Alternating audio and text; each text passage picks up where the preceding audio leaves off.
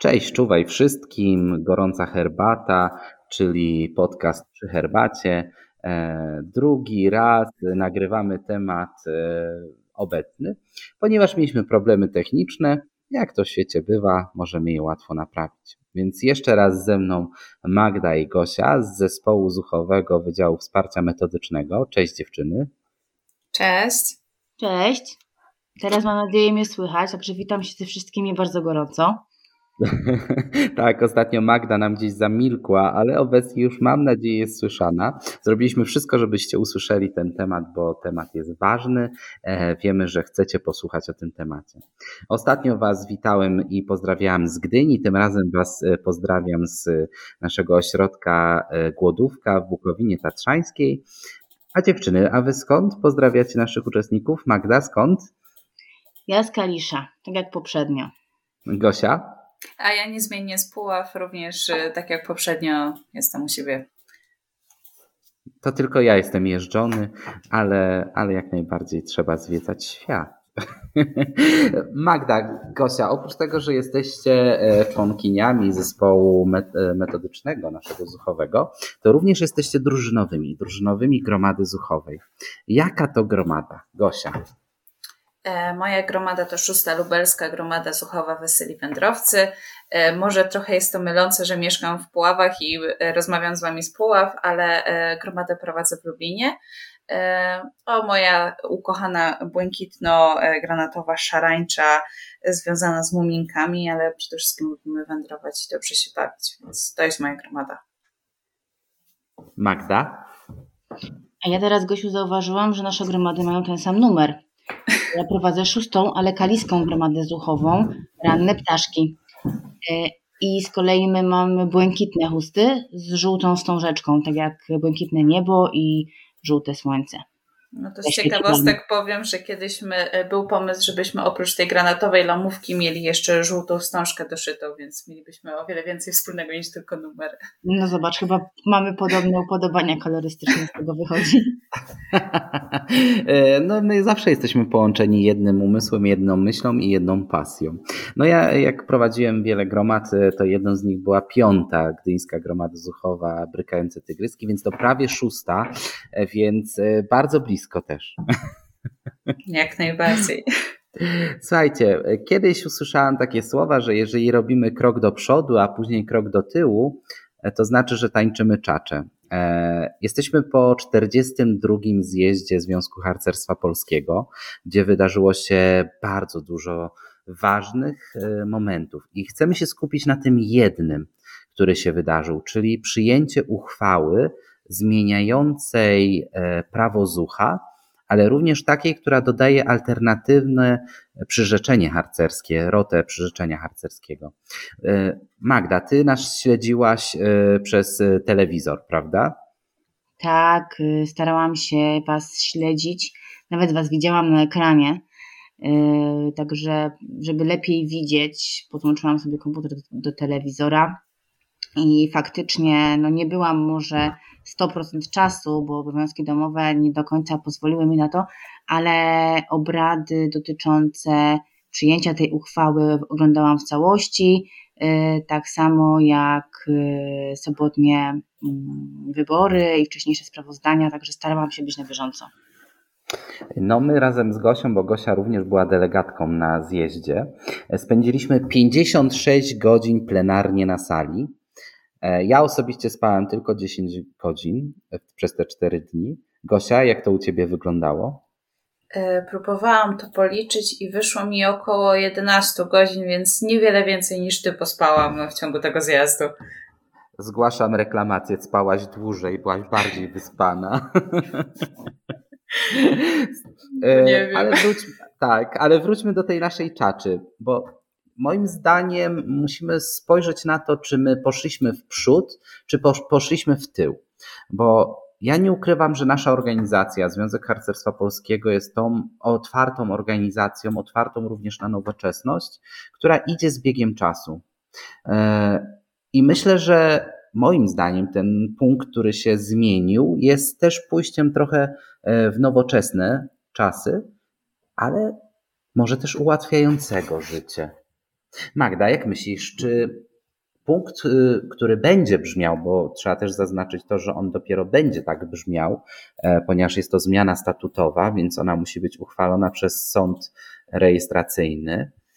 Będzie obowiązywać za jakiś czas na pewno. Czy to jest ułatwienie? Na pewno zmiana, która została dokonana przez zjazd, jest odpowiedzią według mnie na potrzeby, jakie klarują się w dzisiejszych czasach wśród młodych ludzi. Y, I jeżeli mówimy o punkcie prawa Zucha, o nadaniu mu nowego brzmienia, według mnie jest to spore ułatwienie w pracy z Zuchami pod dwoma względami. Pierwszy, pierwszy punkt, pierwszy, pierwsze spojrzenie na nowe brzmienie punktu prawa Zucha jest takie, że faktycznie dajemy taką możliwość pracy z tym punktem prawa zucha, z zuchami, które nie są wychowywane w wierze, w religijności. Ich rodzice nie są e, wierzący i wychowują swoje dziecko, czyli naszego zucha, na podłożu albo wątpliwości, poszukiwania swojej ścieżki religijności, wiary, albo deklarują, że są osobami niewierzącymi. I w ten sposób, ponieważ my pracując z zuchami bardzo mocno pracujemy z rodzicami i to rodzic zapisuje dziecko do naszej gromady i pokazujemy, że jest możliwość pracy nad wnętrzem naszego zucha, nad jego rozwojem emocjonalno-duchowym, nie bazując na osobie Boga, jakiejkolwiek religii, e, ale nadal mamy możliwość pracy w tym e, aspekcie. A jeżeli mamy dzieci wierzące, mm, to jak najbardziej y, to, że w nowym brzmieniu punktu prawa Zucha, czyli Zuch kocha Polskę i czyni dobro, y, jak najbardziej dalej mamy możliwość pracy z Zuchem, zahaczając, bazując, tak naprawdę bazując podstawowo na wierze i na religii. Natomiast z drugiej strony, yy, według mnie nowe brzmienie jest dużym ułatwieniem w pracy z zuchami, ponieważ dzieci dużo lepiej rozumują dwa pojęcia dobro i zło, bo już od małego mówimy dziecku, nie wolno bić, bo to jest złe, nie wolno y, kopać, nie wolno niszczyć, bo to jest złe, a y, nie wiem, mm, wszystko, wszystko, co najciekawsze, jest złe według ciebie, Magda. Tak. No wiesz co, jak ty tak możesz zabraniać zuchom kopać i bić? No? A, a pomoc drugiej osobie jest czymś dobrym i dużo łatwiej bazuje się z dzieckiem na pojęciach dobro, zło, bo jest to dla nich prostsze do zrozumienia. Y, natomiast również wiara katolicka czy chrześcijańska bazuje na dobrych i złych uczynkach więc również tutaj mamy yy, pracę z Bogiem. Mhm. Także Czyli... mamy dwie sfery pracy nad tym, nad tym punktem, tak, dwie tak, możliwości, tak, tak. dwie drogi. Czyli ogólnie jest to bardziej naturalne.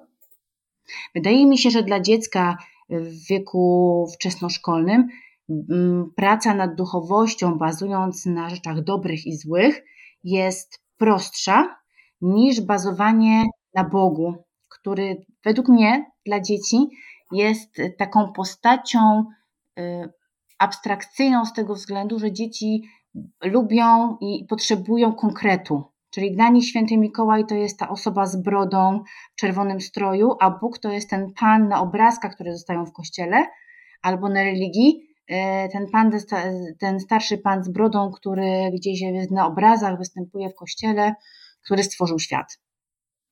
Gosia, e, jesteś wierząca, prawda? I e, żyjesz e, przy kościele. Jak ty odczuwasz tą zmianę i również jako zuch mistrzyni?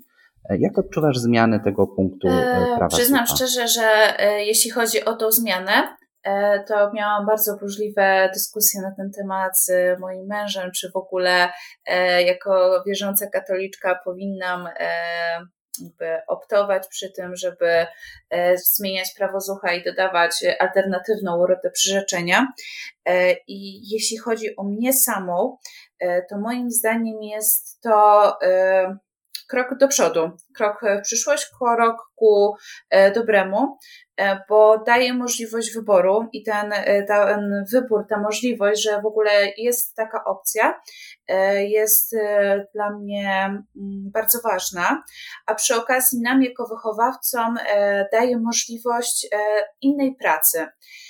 Bo dotąd my nie dawaliśmy wyboru, po prostu E, ten człowiek przychodził do nas e, do harcerstwa, wstępował do drużyny i on, e, tak w cudzysłowie, musiał już wierzyć w tego Boga.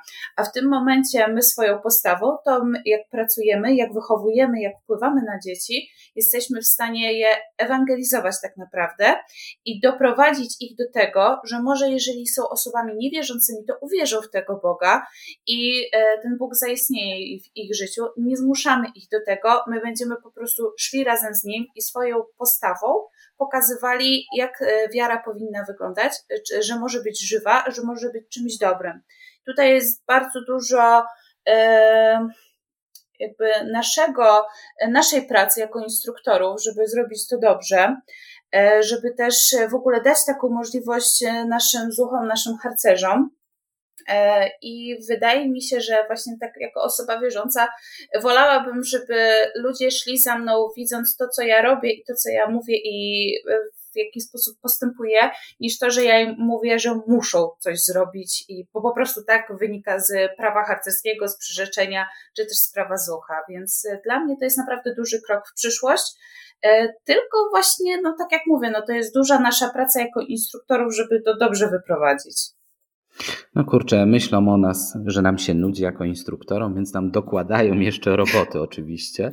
No bo przecież tak, oczywiście żartuję. E, jak najbardziej, gość, zgadzam się z tobą oczywiście. Ja, ja jestem osobą, której jeżeli ktoś coś nakazuje, to ja automatycznie buduję mur, ja się odbijam. Ja nienawidzę, jak ktoś mi coś narzuca. A jeżeli faktycznie ja podejmuję sam decyzję, to yy, angażuję się w stu procentach.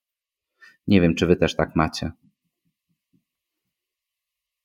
No jest coś w tym, jak e, gdzieś w szkole mi coś narzucano, czy też na studiach, to było we mnie dużo takiego buntu, bo przecież mogłabym chcieć zrobić coś inaczej, albo w ogóle dlaczego ja to muszę robić, nie widzę w tym sensu. Jeżeli ktoś mi pozostawiał taki, e, takie poletko, takie właśnie uchylone drzwi, że ja się mogłam zastanowić, odpowiedzieć sobie na te pytanie, dlaczego, po co, na co w ogóle to wszystko, to sama potrafiłam dojść do tego, że mogę chcieć to zrobić. A jeżeli ktoś mi to nakazywał tak od razu, i po prostu na, na wejściu było powiedziane musisz, to ja nawet y, tak wewnętrznie się buntowałam, nie zastanawiałam się po co to nam wszystko. E, może gdzieś tam dopiero po jakimś czasie dochodziło do mnie, no dobra, to miało jakiś sens, ale to naprawdę była droga przez mękę, zanim ja doszłam do tego, że to coś może mieć sens, bo najpierw był ten wewnętrzny bunt przeciwko temu wszystkiemu. No oczywiście, mądry Polak po szkodzie. Magda, w domu masz zuchenkę, prawda? Wychowujesz nie dosyć, że córkę, to jeszcze zuchenkę, oprócz tego, że masz zuchy w swojej gromadzie. Powiedz mi, czy zakazujesz swojej zuchence czegoś w domu i jak ona na to reaguje? No oczywiście, że pewnych rzeczy nie może wykonywać z racji tego, że ma 7 lat, ale... Mm, ja jej chyba nie zakazuję tak wprost jakiejkolwiek rzeczy, jak się tak teraz głęboko zastanowię, żeby czegoś e, nie robiła. Jedynie tłumaczymy sobie, na co jeszcze jest za mała, a co może z naszą pomocą zrobić, jeżeli tutaj mówimy o y, obowiązkach domowych czy czynnościach dnia codziennego. Mhm. E, Magda, powiedz mi, czy pracujesz duchowością, e, nie religijnością, czy pracujesz duchowością w domu? Myślę, że tak. Podjąłeś tutaj bardzo ważną kwestię różnicy pomiędzy duchowością a religijnością i myślę, że warto by było troszeczkę tutaj nakreślić nasze rozumienie tych dwóch pojęć. Według mnie duchowość to są wszystkie elementy składające się na nasz rozwój emocjonalno-duchowy. Nasz, nasze pojmowanie świata, nasze emocje, nasza praca z emocjami, nasza praca nad y, zakazami, nad regułami, nad zasadami, nad tym, co można, czego nie można, nad, nad konsekwencjami swoich działań. Natomiast religijność to jest celebrowanie wiary, w którą wierzymy. Czyli jeżeli jest ktoś, y, deklaruje się jako osoba mm, wiary katolickiej, to jego religijność to jest celebrowanie nakazów tej religii, czyli chodzenie do kościoła, y, odmawianie pacierza, różańca, celebrowanie świąt. I u mhm. mnie w domu, ponieważ y, ja i mój mąż jesteśmy w takim momencie, zostaliśmy wychowani w rodzinach katolickich, deklarujących się jako katolickie, natomiast my obecnie nie praktykujemy. I ja mówię to z pełną świadomością i odpowiedzialnością, e, że w takim momencie życia jestem, co nie znaczy, że ja nie poszukuję. Nie jestem na tej ścieżce poszukiwania swojej drogi duchowo-religijnej. Natomiast obecnie nie jesteśmy osobami, które chodzą do kościoła. Jednocześnie nasza córka również nie chodzi do kościoła, no bo tak u nas e, po prostu wyszło. Dlaczego ja o tym mówię, że się do tego przyznaję? Wiem, że mogę ściągnąć na siebie gradowe chmury w tym momencie, e, że jak to tak e, drużynowa instruktor ma z tym problem. Otóż ja pracując nad swoją duchowością, nad swoim wnętrzem, doszłam do punktu, że żeby być fair wobec osób deklarujących się jako głęboko wierzące, nie mogę im w cudzysłowie ściemniać, że ja również jestem Y, taka, jak nie jestem. Tak więc w moim podejściu bardzo cenię sobie punkt prawa harcerskiego na słowie harcerza polega jak na zawiszy, wobec czego staram się być szczera co do momentu życia, w którym jestem. I z racji tego, że bardzo szanuję osoby wierzące i praktykujące swoją religijność, swojej wiary, to nie chcę stwarzać pozorów y, i okłamywać nikogo, że ja również w ten sposób y, postępuję.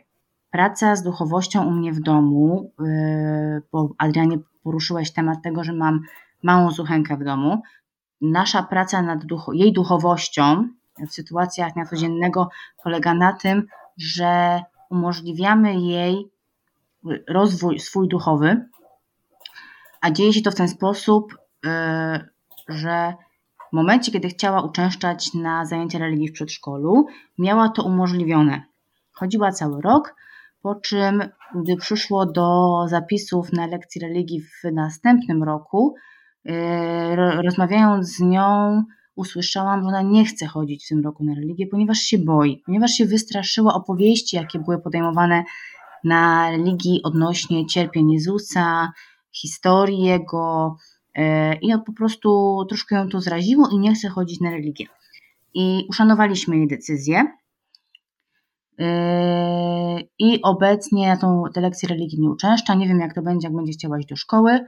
Wówczas na pewno taką rozmowę z nią przeprowadzimy i zgodnie z tym, co ona będzie odczuwała, taką decyzję podejmiemy. Jednocześnie nie unikamy żadnych pytań ani odpowiedzi na nie. Jeżeli przychodzi do nas z pytaniem, z pytaniem dotyczącym y, mamo, tato, a jak to jest? Czy to Bóg stworzył świat, czy to była ewolucja? To rozmawiamy z nią o jednej historii o drugiej, pozwalamy jej mm, przetrawić te wiadomości i podjąć własną decyzję. Tak to u mnie właśnie wygląda. Mhm. Gosia, no nie masz małej zuchenki ani małego zucha w domu, e, ale czy zdarzyło ci się kiedykolwiek w życiu swojej gromady, że na przykład, no nie wiem, miałaś problem właśnie z wierzącym albo z niewierzącym zuchem? E, przyznam się szczerze, że tak jak, długo już jestem drużynowo, jak wcześniej byłam drużynowo, jak wcześniej byłam po prostu kadrą zuchową, no to ogólnie się nie spotykałam z tym problemem, aż przyszedł ten rok zuchowy i właśnie w trakcie zbiórek pierwszego miesiąca e, jeden z zuchów mnie spytał wprost, co on ma zrobić, bo on nie wierzy w Boga, u niego w domu się nie wierzy w Boga, a przecież punkt prawa zucha jasno mówi, że zuch kocha Boga i Polskę. E, I to był dla mnie naprawdę się zdziwiłam, bo nie sądziłam, że e, ten problem tak szybko dotknie i moją gromadę, bo tak naiwnie wierzyłam, że może jednak mnie to gdzieś ominie. ale mimo wszystko się to pojawiło, no i Mm, tak szczerze, musiałam się trochę nagimnastykować, że e, jakby dla osób wierzących ten Bóg, no to możemy po prostu tak to rozumieć, że Zuch kocha Boga, e, ale dla osób, które nie wierzą w Boga, to chodzi o to właśnie, żeby czynić dobro, żeby e, zachowywać się w porządku, żeby postępować po bratersku. No, musiałam trochę więcej zrobić niż zwykle dotąd robiłam, więc ten problem wydaje mi się, że jest realny e, i zacząłby się pojawiać coraz częściej. To nie byłby tylko ten jeden zuch, który e, się nagle odezwał w mojej gromadzie, tylko byłoby ich więcej i więcej. E, więc no byłby to duży problem, więc zaczęłam się z tym spotykać, pomimo tego, że nie mam małej zuchenki w domu, tylko w gromadzie zuchowej to już się pojawiło. E, teraz tak jak rozmawiamy, to mi się przypomniała też sytuacja, gdzie ja miałem taki problem z nową mamą nowego Zucha, która była świadomą mamą, która pewnie po pierwszej zbiórce e, przeczytała internet i pewnie natknęła się na nasze prawo zucha. No i mama po drugiej zbiórce e, zaprosiła mnie na bok na rozmowę, właśnie mówiąc, że oni są niewierzący, a tutaj, że no musi wierzyć w Boga, jak ona to może zrobić, jak to zrobimy, czy da się jakiś układ pod stołem zrobić, żeby ten, żeby jej dziecko mogło być w gromadzie, bo jej bardzo zależy, żeby było zuchem. Taka śmieszna sytuacja, już mówię, prawie że koperty pod pod stołem szły, żeby tylko mógł być w gromadzie, ale są niewierzący. E, więc tak, tak, to, to się zdarza i, i jest to niewątpliwie problem. Na pewno. Ale tutaj wywołałaś temat, Gosiu, e, zbiórek pierwszego miesiąca.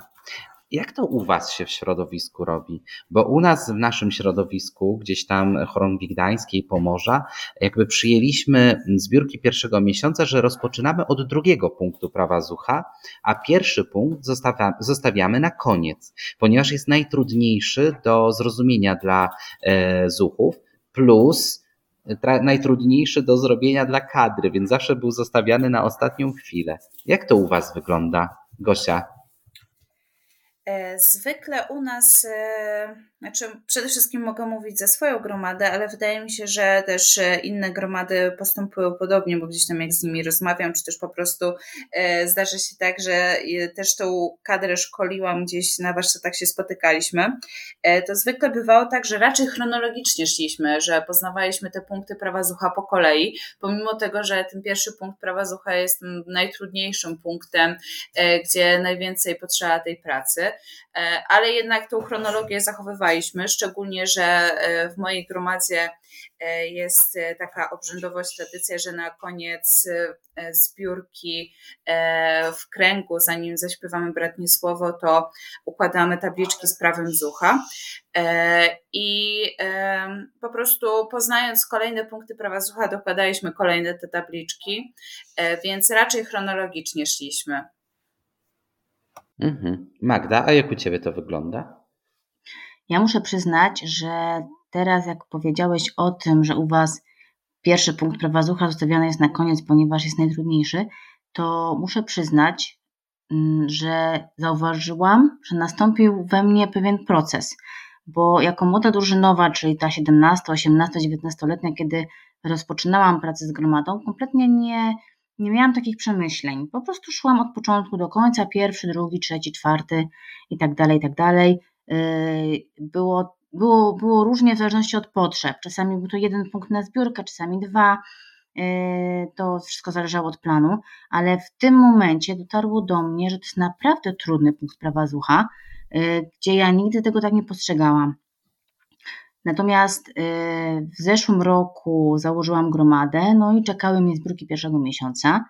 Y, przez to, że ta gromada była zakładana, więc wiele czasu poświęciłam na budowanie obrzędowości i wypracowanie tego razem z moimi słuchami, więc zbiórki pierwszego miesiąca nie rozpoczęłam już od pierwszej zbiórki, tylko trzecia, czwarta zbiórka to dopiero dla mnie były zbiórki pierwszego miesiąca. Y, ponieważ Założyłam sobie jeden punkt na zbiórkę, a w przeliczeniu tych moich zbiórek to ostatni punkt prawa zucha przypadałby w okolicy 11 listopada. I dla mnie logiczne było to, że nie zrobię prawa zucha chronologicznie, tylko właśnie zostawię ten pierwszy punkt prawa zucha na koniec, ponieważ jest okazja, jest święto. Narodowe Dzień Święto Niepodległości i wówczas zrealizuję ten pierwszy punkt Rowezucha, bo po prostu mi się bardzo łatwo wtedy połączył. I wówczas był zakończony cykl zbiórek pierwszego miesiąca, moje zuchy miały nockę i y, złożyły obietnicę zucha. Natomiast y, też zazwyczaj było to chronologicznie. No muszę przyznać tutaj, że to było zmienione w zeszłym roku, ponieważ tak po prostu mi pasowało. Mhm. Czyli naturalnie było po prostu przyjąć właśnie e, święto niepodległości, które idealnie pasowało do tego Zuch kocha Polskę. E, więc jakiś radosny patriotyzm e, w tym wszystkim pasował. Gosia, powiedz mi, jak według Ciebie, jak wygląda Twój, jak wygląda Twoja duchowość XXI wieku? Trudne pytanie, powiem Ci szczerze. Naprawdę jest ono ciężkie, bo trudno je zdefiniować jako taką duchowość, e, nadać jej jakiegoś kształtu, ją opisać, znaleźć odpowiednie e, przymiotniki. E, wydaje mi się, że moja duchowość XXI wieku, wydaje mi się, że też duchowość wielu ludzi, to jest poszukiwanie i ciągła wędrówka, że mając taki dostęp do informacji, e, będąc w tej globalnej wiosce, my naprawdę możemy e, dotrzeć do wielu rzeczy, do wielu tekstów, do wielu innych kultur, narodowości czy religii, i my w tym wszystkim wędrujemy i musimy odnajdywać e, swoją ścieżkę, swoją drogę i e, mocno poznawać to wszystko, więc wydaje mi się, że to jest takie mocne poszukiwanie i w tym wszystkim, w tej duchowości oczywiście religijność się pojawia, bo idąc tą drogą, no jakieś drogowskazy trzeba mieć. Moje drogowskazy są akurat właśnie z wiary katolickiej, więc wędruję sobie razem z tą religią ale no właśnie ta wędrówka to jest dla mnie chyba taki największy znak tej mojej duchowości. Magda, a jak wygląda Twoja duchowość XXI wieku? Tak jak już wspomniałam, ja mocno poszukuję. Mm, obecnie jestem na takim rozdrożu religijnym, natomiast y, bardzo staram się duchowo pracować y, z moją rodziną, chociażby komunikując się ze sobą, żeby to były komunikaty e, bezpieczne, bez przemocy, mm, żeby odpowiadać na potrzeby moje, ale też mojej rodziny. E, I dla nas emocje są bardzo ważne. Czas wspólnie spędzony, odpowiadanie na pytania, jakie się pojawią, nie unikamy tego, co dla mnie jest bardzo ważne, nawet bardzo trudne pytania staramy się rozwiązać, żeby każdy poczuł się zaopiekowany w swojej sferze też emocjonalnej i wiedzowej, intelektualnej, bo myślę, że te dwie sfery również będą się zazębiać ze sferą duchową. No, dla mnie y, właśnie duchowość XXI wieku to jest praca nad wrażliwością. To jest poznawanie sztuki, poznawanie różnej muzyki, to jest poznawanie przyrody polskiej i nie tylko. To jest walka o lepsze jutro dla naszego świata, czyli gdzieś tam działanie ekologiczne, uświadamiające. To jest bycie miłym dla drugiego człowieka. To jest powiedzenie dzień dobry obcej osobie albo uśmiechnięcie się do obcej osoby, bo może mu zmieni to życie. Słuchajcie, ja ostatnio miałem taką, e, wracałem zresztą po zjeździe, e, po zjeździe ZHP jak wracałem, zamówiłem taksówkę, bo byłem późno w Gdyni e, i słuchajcie, podjechał pan. Trochę się przestraszyłem, bo jakby w opisie w aplikacji miał być biała Toyota, podjechał granatowy, nawet nie wiem jakiej marki auto, Pan tylko szybko obniżył, no i zapytał, czy pan Adrian. Ja mówię, że tak. No to, że on zaprasza, że jestem jego taksówką. No i wiecie, ja już miałam takie w głowie wszystkie scenariusze negatywne. Ja jeszcze do tego wsiadam, a pan mówi, wie pan co, ja panu anuluję ten kurs i pana przewiozę za darmo. I w tym momencie już miałam całkowicie wszystkie filmy e, w głowie i seriale po prostu. Mówię, no zostanę wywieziony, zakopany w lesie, jak nic. Ale no tak jakoś moja intuicja duchowa podpowiedziała mi, że nie, że będzie wszystko w porządku, gdzieś tam opatrzność nade mną czuwała pewnie. E, więc mówię, no dobrze, no oczywiście, jak pan tak chce, no to możemy jechać. No i on tam wpisał mój adres do domu, pojechaliśmy i tak rozmawiałem długo z nim. No i pytał, skąd wracam. No mówię, że mnie tak z takiej bardzo ważnej e, z ważnego zjazdu dla organizacji pozarządowej, w której jestem wolontariuszem, że mm, wracam również z warsztatów Nieprzytartego Szlaku, to jest takie zrzeszenie e, dzieci niepełnosprawnych i młodzieży niepełnosprawnej, gdzie dla nich robiliśmy różne fajne rzeczy. No i pan mówi, o widzi pan, pan zasłużył na to e, właśnie dobre dzisiaj zachowanie moje, żeby pan jechał za darmo, bo pan czyni jakieś dobro. I ja mówię, ale skąd, skąd taka potrzeba u pana, żeby e, przewieźć mnie za darmo, żeby wyczynić dobro? I słuchajcie, i pan jak scenariusz z reklamy TikTaka, rano wyjechał swoim służbowym, czyli tą właśnie białą Toyotą, na taksówce i złapała go policja i sprawdzili. I miał niestety przedawniony e, przegląd. No i za to jest normalnie mandat. A pan policjant sprawdził adres zamieszkania i powiedział: Mieszka pan niedaleko. Proszę wrócić do domu i udać się do mechanika z samochodem na przegląd. I nie wlepił mu mandatu e, w żaden sposób. I słuchajcie, pan taksówkarz uznał, że wsiądzie w swój prywatny samochód i będzie jeździł po mieście i przekaże to dobro dalej. I, i przekazał to tym, że przewiózł mnie po prostu za darmo. Więc ja od razu też chciałem wyczynić dobro. Więc nie wiem, czy pamiętacie, ale była taka reklama TikTaka, gdzie właśnie taka fala dobra szła. Ktoś przyuważył dobro innej osobie, więc też robił dobro. No i tak namacalnie właśnie takie dobro gdzieś tam spotkałem. I to jest dla mnie duchowość XXI wieku. Ale również też to, że jestem patriotą, takim nowoczesnym, czyli nie, że stoję pod pomnikiem, ale na przykład, że kupuję bilet na autobus, na pociąg, nie jadę na gapę, że nie wyrzucę papierka na ziemię, że wręcz odwrotnie, ja mam zawsze czarny worek na śmieci w kieszeni i jak ja gdziekolwiek idę i widzę śmieci, to ja je zbieram i wyrzucam do śmieci. I to jest właśnie dla mnie duchowość XXI wieku. No to jest piękne, co powiedziałeś. To jest wspaniały przykład um, tego bycia dobrym, z czym możemy łatwo pracować naszymi słuchami właśnie przez takie zachowania, powiedzmy dzień dobry, do widzenia, widzimy śmieci, pozbierajmy, pomóżmy komuś, jak mu się rozsypią jabłka, bo mu się rozerwała, yy, rozerwała reklamówka yy, i ta, naprawdę aż człowieku, człowiekowi robi się miło na sercu, kiedy takie dobre uczynki yy, go spotkają. I właśnie, dobre uczynki, bo to jest dobry uczynek, to o czym opowiedziałeś, a przecież y, w naszej, naszej religii, w religii, w, której, w którą deklaruje większość naszych rodaków, właśnie podstawą są dobre uczynki. Więc pracując z naszym zuchem, nawet niewierzącym, na dobrych uczynkach, na dobru przekazywanym dalej, pracujemy z jego sferą duchową, a może nawet i religijnością, jeżeli on w późniejszym czasie stwierdzi, że jednak wierzy, a z duchami wierzącymi dobre uczynki, no to jest podstawa tego, czego one się uczą na lekcjach religii w pierwszych klasach swojej edukacji. Też tak Gosia. jak was słucham, mm-hmm. przepraszam, że ci przerwałam, ale właśnie tak jak słucham, to ogólnie e, klaruje mi się też to, że e, na tych zbiórkach pierwszego miesiąca, no de facto, e, ja nie mówiłam Zuchom, że e, Zuch kocha Boga i Polskę, to chodzi o to tylko, żeby chodzić do kościoła, ale właśnie też bazowałam na tym czynieniu dobra, na robieniu dobrych uczynków. I tak jak e, przy Zuch kocha Polskę nie mówiłam, że chodzenie po pod, e, pod pomniki i to wszystko to jest e, meritum jakby tego punktu prawa Zucha, tylko właśnie robienie czegoś dla ojczyzny y, to jest najważniejsze. Tak samo też przy y, części, że zuch kocha Boga, też starałam się popatrzeć na to, co stoi za tym, tak żeby każdy z tych zuchów mógł y, skorzystać na tym tak naprawdę. Mhm. Gosia, bo będziesz panią doktor, prawda?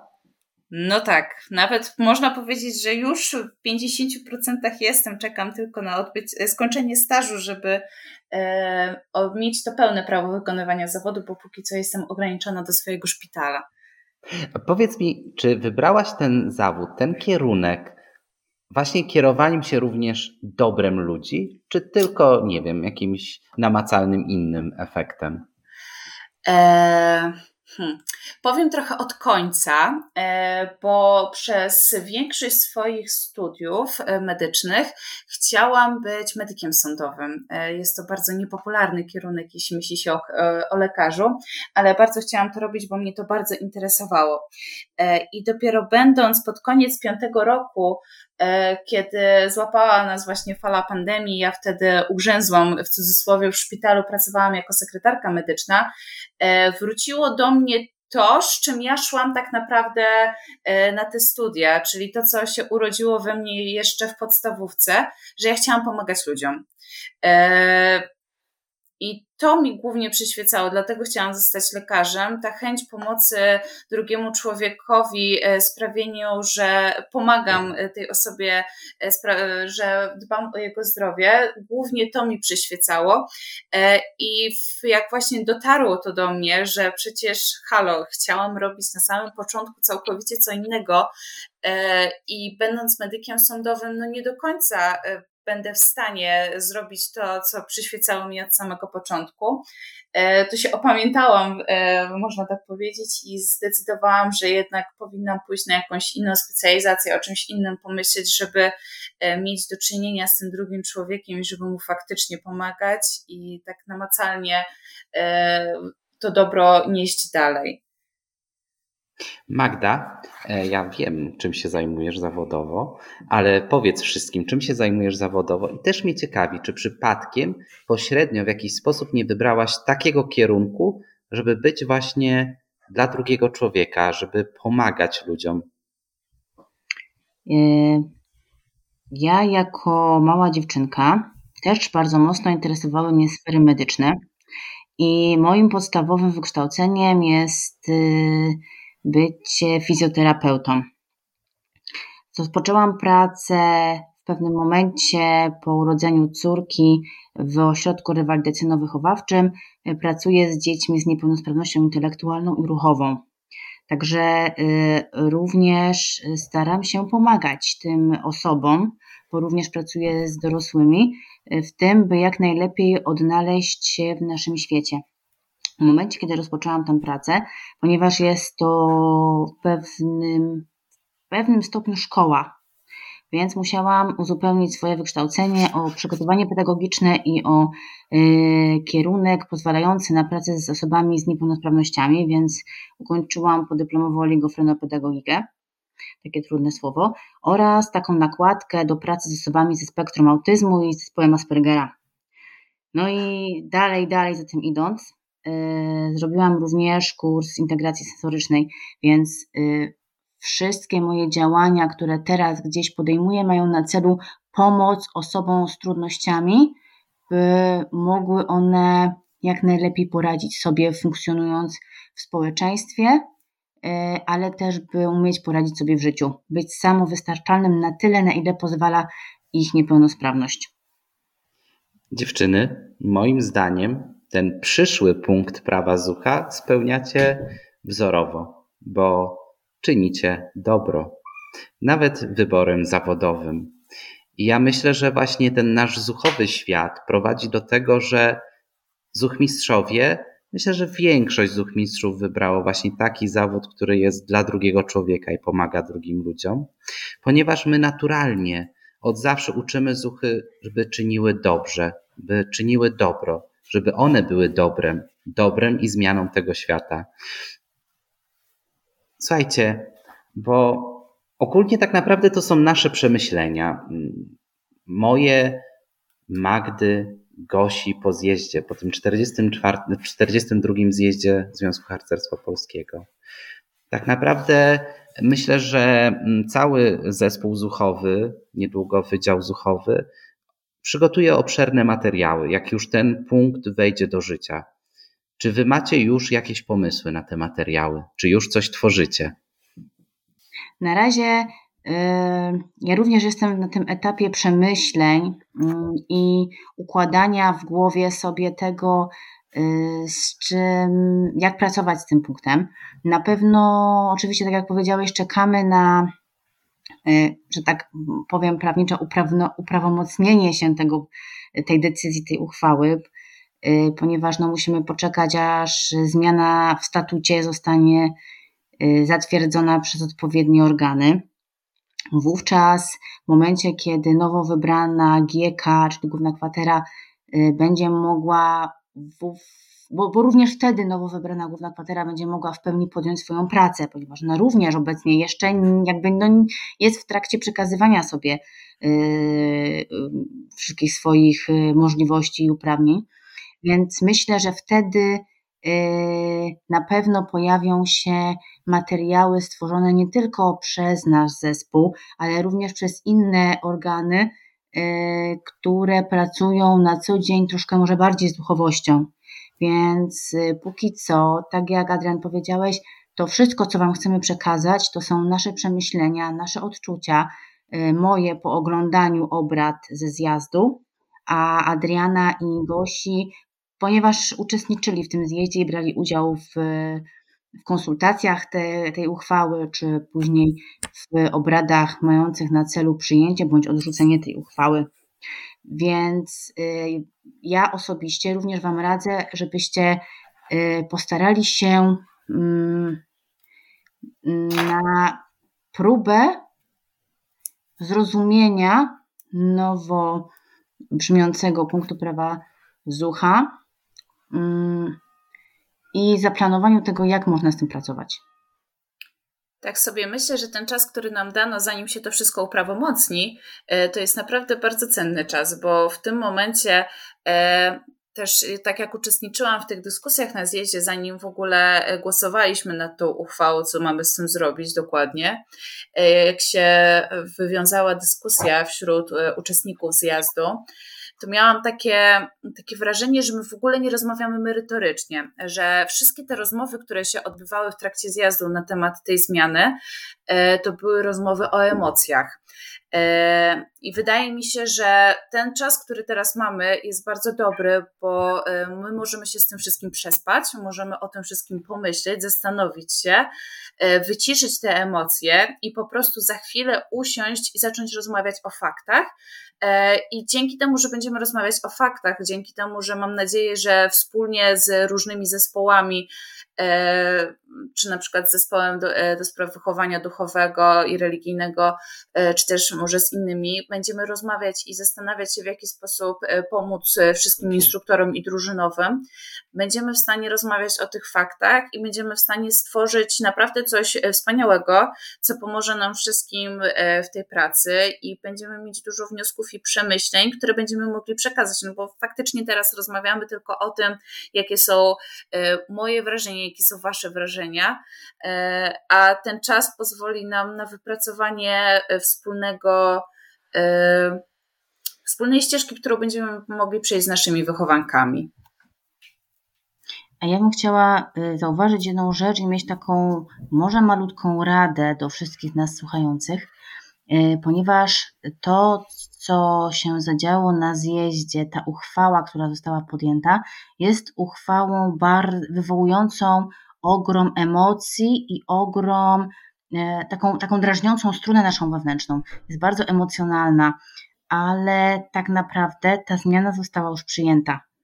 I tutaj żadne emocje nie zmienią tego. Ona została przyjęta i za chwilę zacznie obowiązywać. I to jest fakt, z którym musimy się zmierzyć. Więc by racjonalnie podejść do tematu, warto te swoje emocje spróbować wyciszyć lub podejść do tematu za chwilę. Jeżeli jest to temat dla Was mocno y, burzący, wzbudzający kontrowersje, to może warto spróbować wyciszyć swoje emocje i podejść na chłodno do tematu, ponieważ w tym momencie, w którym uchwała została już przyjęta, i to jest niezaprzeczalny fakt, Y, nasze emocje i nasze ewentualne zgadzanie się albo nie z tym, y, jakie decyzje zostały podjęte, już nic nie zmienią, ponieważ konsultacje dotyczące tej uchwały się już zakończyły i, i zjazd podjął taką, a nie inną decyzję.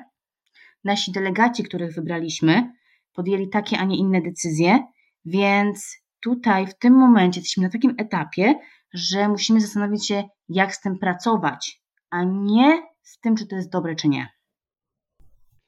Zuch kocha Polskę i czyni dobro.